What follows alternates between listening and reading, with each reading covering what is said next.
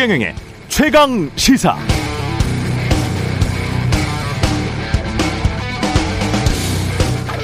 평창 동계올림픽 경제 효과는 65조 원, 투자 효과 16조 원, 소비 지출 효과 5조 원, 국가 이미지 제고 효과 11조 원, 세계적 관광지로 부상되는 추가 간접 관광 효과 32조 원, 뭐 이렇게 해서 경제 효과가 65조 원이다.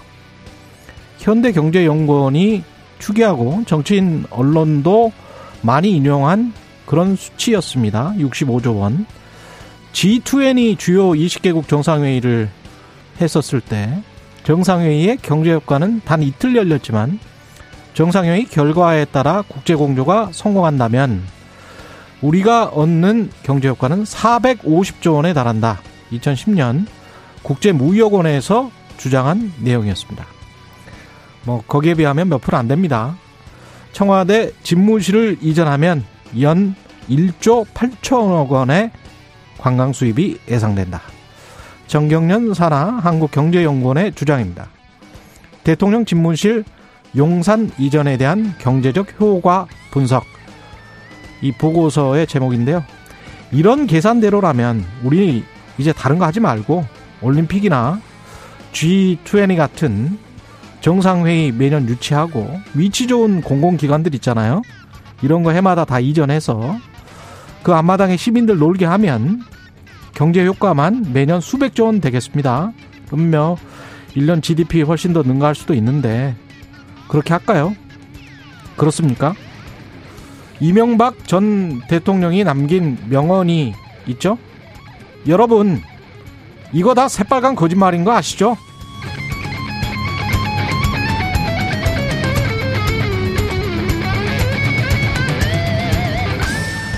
네, 안녕하십니까. 4월 1일 만우절 아침이네요. 세상에 이익이 되는 방송 최경령의 최강시사 출발합니다. 저는 KBS 최경령 기자고요. 최경령의 최강시사 유튜브에 검색하시면 실시간 방송 보실 수 있습니다. 문자 참여는 짧은 문자 50원, 긴 문자 100원이 드는 샵 9730 또는 유튜브에 의견 보내주시고요. 새로워진 무료 콩 어플도 많은 이용 부탁드리겠습니다. 오늘은 경기도지사 출마를 선언한 더불어민주당 안민석 의원 만나보고요. 대통령 인수위에서 여가부 페이지에 반대 입장을 냈던 김태일 장한대 총장 연결합니다.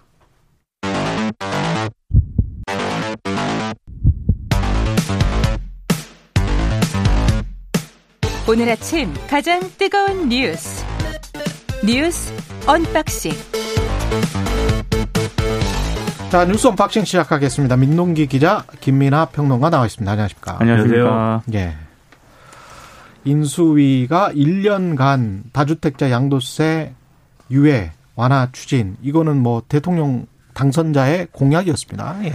예, 1년간 한시적으로 그러니까 다음 달부터 1년간 한시적으로 적용하지 않도록 음. 지금 문재인 정부에 요청을 했거든요. 음. 아, 만약에 이제 지금 문재인 정부에서 이 조처가 이루어지지 않을 경우에는 윤석열 정부 출범 즉시 예. 소득세법 시행령을 개정해서 5월 11일 양도분부터 1년간 다주택자 양도세 중과를 하지 않겠다. 아, 요거는 시행령만 개정하면 되는 거군요. 그렇습니다. 그러니까 예. 인수위가 이렇게 밝힌 그런 내용이고요.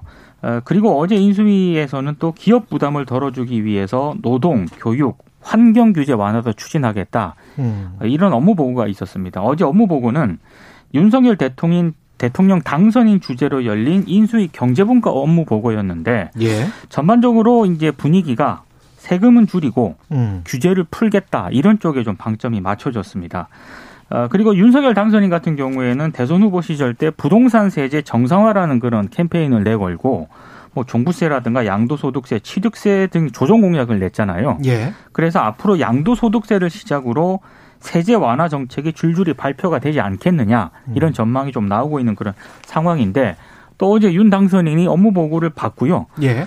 국민들의 내 집 마련 문턱을 낮추고 과도한 세금 부담을 덜어드릴 수 있도록 힘써 달라라고 주문을 했고 음. 특히 LTV 주택담보 인정 비율 등으로 생애 첫 주택을 마련하고자 하는 국민들에게 정부가 숨통을 틔워줘야 한다 이런 점을 강조를 했거든요. 부동산 대출 규제 완화도 함께 강조를 했습니다.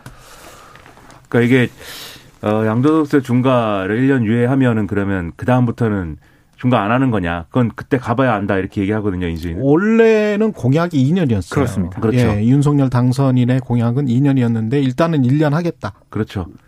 근데 이걸 이제 단기적으로 보면은 뭐 이런 효과라는 해설이죠. 이제 지난번에 이제 어, 공시가가 너무 많이 올랐기 때문에 1주택자에 한해서는 이제 그 전년도 이제 기준으로 이제 어, 지금 세금을 매기도록 한 거 아니겠습니까? 근데 예. 다주택자들은 여전히 이제 뭐 부담이 높기 때문에 음. 어, 이걸 좀 집을 매물을 내놓는 기회로 어, 좀 유도하기 위해서 양수, 양도소득세 중과를 유예해 주자. 뭐 이런 게 하나가 있고 두 번째는 지금 이제 워낙 부동산 대책에 대해서 재건축, 재개발 이런 거 규제 하나를 막 이렇게 한다고 하니까 음. 이게 또 일부 지역에서는 이 집값의 단기적인 상승으로 이제 이어질 수 있기 때문에 그걸 우려해 가지고 좀 이제 거래를 활성화시키려는 거 아니냐 뭐 이렇게 해설들을 하고 있는데 예. 근데 또 이런 얘기를 하는 전문가들도 있는 것 같아요. 이게 자- 양도소득세 중과를 지금 1년 유예한다고 해서 매물이 나오는 것이냐 그건 이제 장담할 수 없다. 왜냐하면 음. 보유세 완화라든가 이런 것들 전반적인 어떤 세제 세제의 변화 감세를 예, 이 예정을 하고 있기 때문에 음. 집을 내놓는 것보다는 그걸 이제 기대하면서 좀 버틸 만 하다? 그렇죠. 뭐 그렇죠. 버틸 것이다. 뭐 이런 얘기를 하는 사람들도 있고 의견이 분분합니다. 근데 음. 늘 보면은 부동산 정책이라는 게 뭘 이렇게 하면 예상한 대로 정확히 결과가 나오느냐 뭐 그렇지는 않았어요. 예. 그러니까 여러 가지 상황을 고려해 가지고 봐야 될 텐데 전반적으로 이것에 대해서 뭐 환영하거나 그런 분위기는 또 아닌 것 같아서 여러모로 저는 뭐 상당히 이게 효과가 있겠느냐 잘 모르겠습니다. 이게 다주택자 그 이, 이 목적 자체는 주택의 매물을 추리하기 위한 것이잖아요. 그렇죠. 그렇죠. 그러니까 1주택자 양도세 유예 뭐 이런 이야기를 안 하고 다주택자들은 뭐 자기가 당장 살 집이 아니니까 그 매, 매체 있으면 그 중에서 좀 팔아라. 그러면 그렇죠.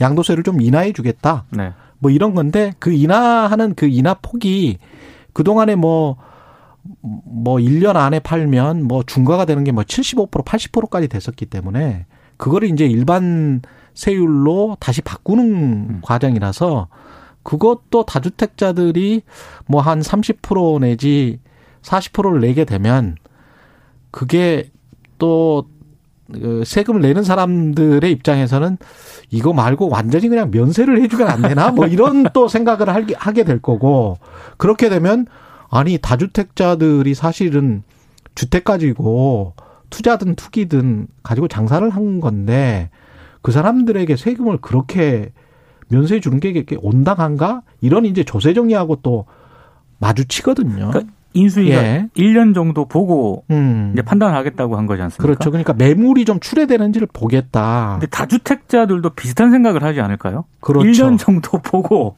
다주택자들도 저도 이거 똑같은 주장을 뭐 두 후보 이재명 후보랄지 당시에 뭐 윤석열 후보가 주장을 하기 훨씬 전에 2, 3년 전에 양도세는 유예해야 된다라고 주장을 했던 입장이어서 그때 유- 양도세 유예를 할 때는 출구는 열어주고 음. 입구는 닫자. 입구라는 거는 보유세는 계속 네. 강화시키면 왜냐하면 보유세 부담 때문에 양도세를 아주 그냥 확 유예를 시켜줘 버리면 그때 매물이 지금. 지금 가격에는 꽤 많이 나올 것이다. 음. 그러면 결국은 주택 가격이 좀 떨어질 것이다. 주택 가격의 하향 안정화를 위한 정책 이어야 한다는 거죠. 그러니까 정책 목표는 주택 가격의 하향 안정화를 위해서 하는 것인데 그 정책 목표를 달성할 수 있는 수단인 것이냐. 이거는 보유세를 증가 뭐 완화시켜 버리면 이게 이 수단이 될까? 그거는 잘 모르겠어요. 제가 봤을 때 인수위가 최경영 기자와 간담회를 가져야 된다. 그 다음에 한 가지 더 대출 규제 완화 지금 한다고 하- 하잖아요. 그렇죠. 네. 그러면 무주택 서민들이랄지 뭐 청년들 입장에서 봤을 땐 다시 한번 자 정책 목표가 뭡니까? 주택 가격의 하향 안정화잖아요. 그죠? 네. 그러면 지금 가격에 대출을 잔뜩 받아서 집을 사란 말이냐? 이렇게 지금 되는 거예요. LTV를 네. 완화를 시켜서 그냥 집을 사세요라고 하면 내가 끝물에 그러면 잡으란 이야기야? 이렇게 되는 거거든요. 그러면 시장에서 어떻게 반응할지는 가격을 지금 보는 시장에 눈이 있기 때문에 과거하고는 좀 다르게 반응할 수 있다. 대출이 대폭 증가하지 않을 수도 있다. 그건 오히려 대출을 증가시켰는데도 어 거래량이 증가를 하지 않고 어, 집값이 그대로네라고 하면 집값이 자연스럽게 더 떨어질 가능성은 높죠. 그러니까 이런저런 것들을 시장이랑 잘 맞춰보면서 지금 시장 상황이랑 잘 맞춰보면서 해야 될 것 같아요. 예, 과거에 했던 정책이기 때문에 무조건 반대해서 지금은 폐지하거나 뭐 규제를 다시 하거나 아니면 규제를 완화하거나 거꾸로 가면 무조건 된다.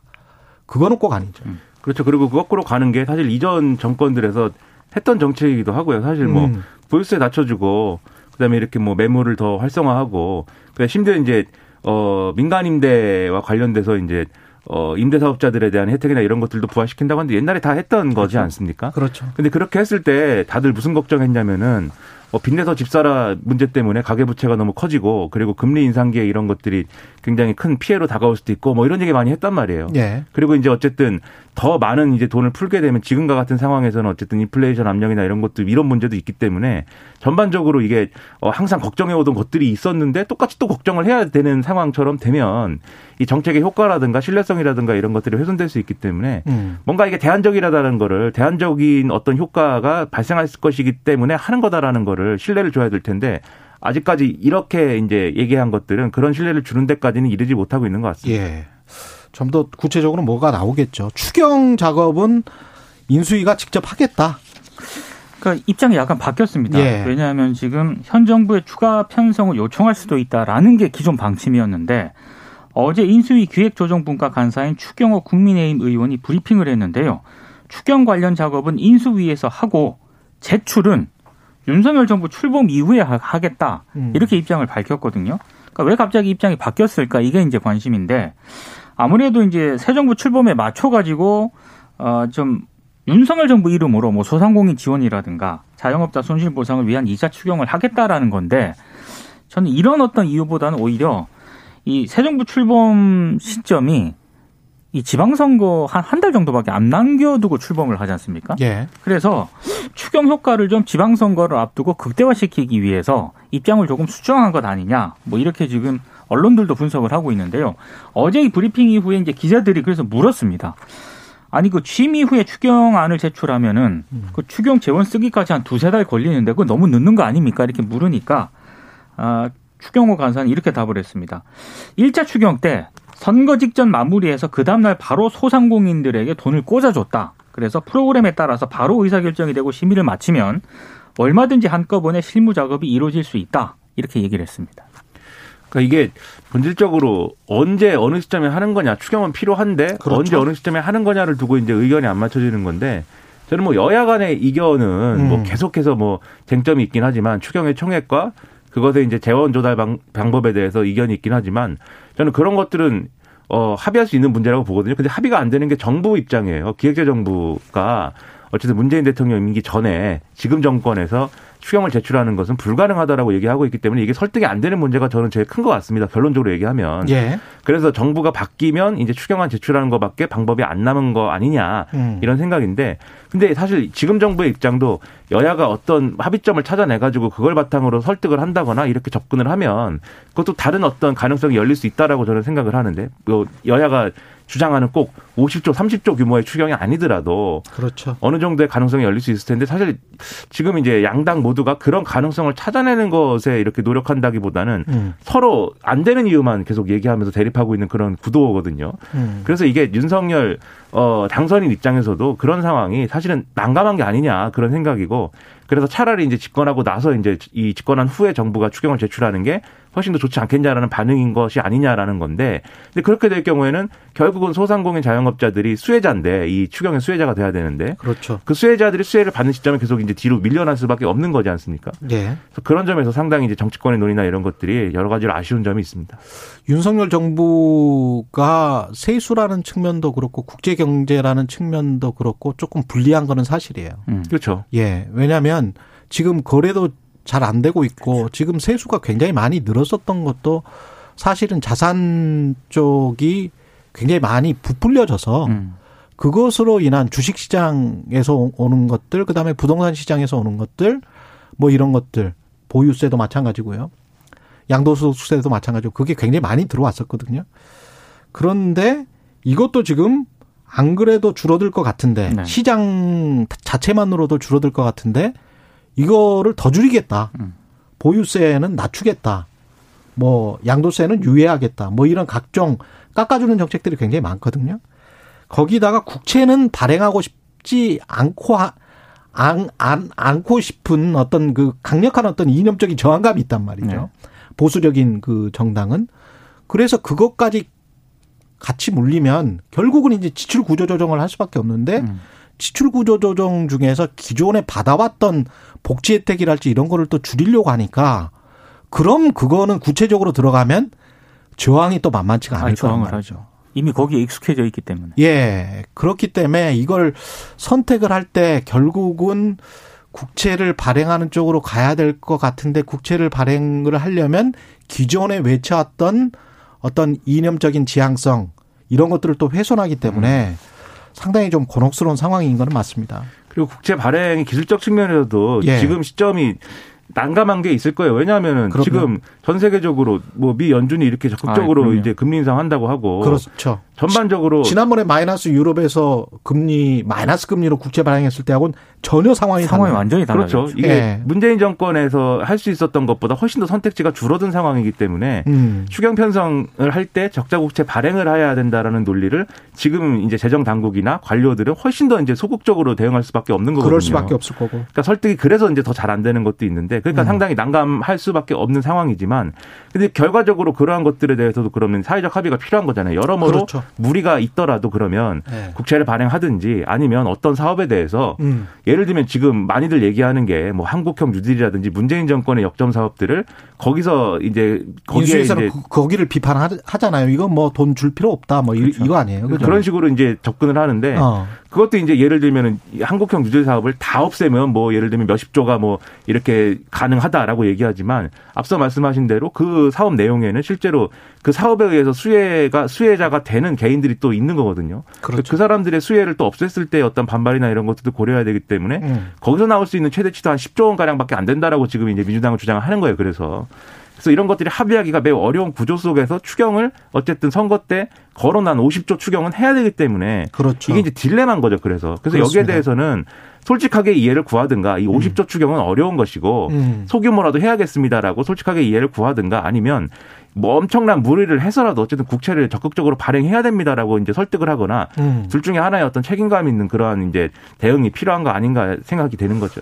이런 것도 이제 정직하게 논의를 해서 국채를 발행해야 되면 어쩔 수 없이 발행해서 그럼. 우리가 또그 빚을 나중에 뭐 성장이 잘 되면 또 차츰차츰 또 갚아 나가고 네. GDP가 높아지면은 또 그 재정 부담률이 훨씬 더 낮아지니까요. 뭐 그거는 또 그렇게 볼 수도 있습니다. 예. 그리고 경기도지사는 김동연, 유승민 아주 빅매치가 이제 성사될 성사 되겠습니다. 성사 될지 안 될지는 또 이 당에서 뭐 통과를 해야 가능한 그렇죠. 것이죠. 묘하게 예. 두 사람이 어제 동시에 출마 기자회견을 했거든요. 예. 어, 출마 기자회견을 또 하면서 또 동시에 서로를 견제했습니다. 음. 그러니까 김동연 새로물결 대표는 유승민 전 의원을 경제 전문가다 이렇게 굉장히 좋게 평가를 하면서도 근데 경제를 직접 운영하기보다는 의정 생활하면서 옆에서 평가, 비판, 훈수하는 역할을 했다. 근데 본인은 경제를 직접 운영하고 총괄을 했다. 본인이 더 경쟁력이 있다 이런 차원에서 얘기를 했고요. 유승민 전 의원 같은 경우에도 김동연 대표를 향해서 소득주도 성장 정책이라든가 부동산 정책 실패에 대해서 반성을 하고 뭐 이렇게 고치겠다 이런 얘기 할 줄 알았는데 그런 얘기 전혀 안 하더라 되게 아쉬웠다 이렇게 얘기를 했는데요. 음. 말씀하신 것처럼 두 사람이 본선에서 일단 경쟁을 하려면 당내 경선부터 승리를 해야 됩니다. 근데 김동연 대표 같은 경우에는 지금 민주당 룰이 여론조사 50%, 권리당원 투표 50%이 룰을 가지고 있거든요. 음. 그래서 이제 민주당 내부 기반이 없기 때문에 조금 불리한 조건이긴 한데 어제 기자회견에서 좀 재밌는 장면이 하나 있었거든요. 어, 정성호, 김병욱 의원이 함께 있었습니다. 근데 이 두 의원이 흔히 말하는 이른바 이재명 상임 고문의 핵심 그렇죠. 측근으로 분류가 되기 때문에 이재명 고문의 의중이 김동연 대표에게 있는 것 아니냐 언론들이 이제 이렇게 해석을 했고요. 그래서 만약에 이제 당내 경선이 시작이 되면은 김동연 대표에게 표심이 쏠릴 것이다 이런 해석도 좀 나오고 있습니다. 이건 좀 봐야 될 것 같고 어, 어제 민주당은 뭐 안민석 의원도 일단 어, 경기도 의회에서 회견을 열고요. 경기주자 출마를 이제 선언을 했기 때문에 4파전으로 좀 진행이 될 가능성이 굉장히 높습니다. 그러니까 모든 민주당 후보들이 명심은 나에게 있다 이렇게 얘기를 하고 있습니다. 하고 있죠. 네.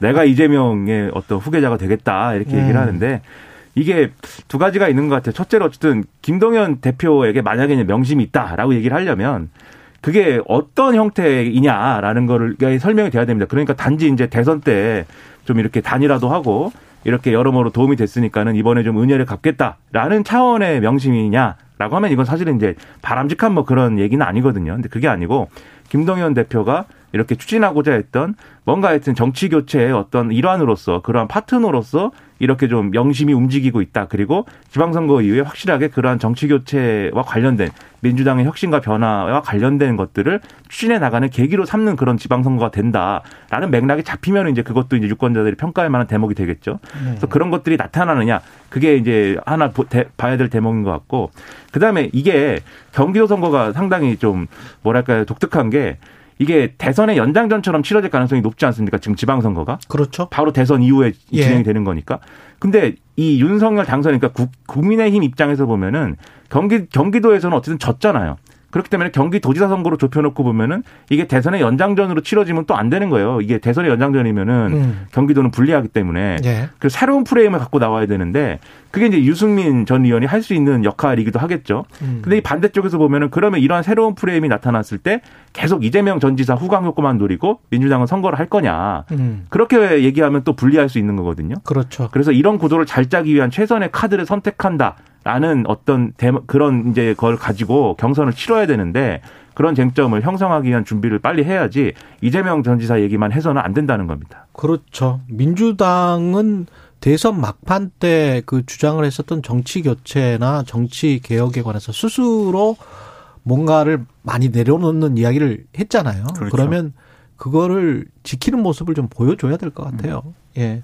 그렇지 않고는 다시 민심을 제대로 얻기는 힘들 것 같고 송영길 대표도 지금 서울시장 꼭 나와야 될 것 같다라는 당내 분위기가 이- 있다는 이야기입니까? 이게 지금 출마를 결심했다는 이야기입니까? 송영길 전 대표는 어제 이런 얘기를 했습니다. 예. 자기 개인의 문제가 아니라 당 음. 대표를 지냈던 사람으로의 책임감이다. 이렇게 얘기를 했는데 언론들의 해석은 이거는 어. 사실상 출마 의지를 드러낸 것이다. 그런 것 같네요. 이렇게 그러면. 해석을 하고 있고요. 원래 예. 서울시장 선거에 나오려면 내일 있지 않습니까? 내일까지 주소지를 서울로 옮겨야 옮겨야죠. 되거든요. 예. 그래서 어제 송영길 전 대표는 오늘 정도는 결정을 해서 입장을 페이스북에 올리겠다 이렇게 이제 밝혔는데 음. 이제 변수가 있는 게 민주당 서울에 이제 지역구를 둔 민주당 의원 한 20명 정도가 어제 이제 모였습니다. 그런데 송영길 전 민주당 대표의 서울시장 출마와 관련해서 의견을 나눴는데 그렇게 좋은 의견은 아니었던 것 같아요. 아 그래요? 뭐 반대라든가 이런 거를 공식적으로 표명을 하지는 않았습니다만 어찌 됐든 뭐 여론조사 같은 걸 통해 가지고 어. 경쟁력 있는 후보를 좀 가려야 된다. 그리고 새로운 인물을 발굴을 해야 된다. 이런 쪽으로 의견을 모아졌다고 하거든요. 음. 그러니까 조금 부정적인 어떤 기류가 분명히 있는 건 사실인 것 같습니다. 그러니까 서울 지역의 의원들은 이게 이게 성적이 성적을 최선을 다해서 낼 수 있는 후보냐에 대한 의문이 있는 것 같아요. 왜냐하면 송영길 이전 대표가 선거에서 이기느냐 지느냐의 문제도 있지만 음. 뭐늘 말씀드리지만 시의원 구의원들이 얼마나 많이 당선될 수 있는 선거를 하느냐도 중요한 것인데 송영길 전 대표가 나가서 선거 구도를 이제 송영길 대 뭐 누구 뭐 이런 오세훈 이런 식으로 이제 짜였을 때 예. 그게 가능한 선거가 되는 것이냐 오히려 패배한 대선의 평가를 계속 이어가는 그런 선거가 되면 안 되지 않느냐 이런 거거든요. 그러면 대안이 있어야 되는데 그 대안이 지금 맞닿지가 않은 것 같습니다. 송영길 전 않겠죠? 대표 말고 누구냐 그러면 예. 그래서 이게 좀 관건인 거죠. 알겠습니다. 여기까지 하겠습니다. 네, 뉴스 언박싱 민동기 기자 김민아 평론가였습니다. 고맙습니다. 고맙습니다. KBS 라디오 최경영의 최강시사 듣고 계신 지금 시각 7시 44분입니다.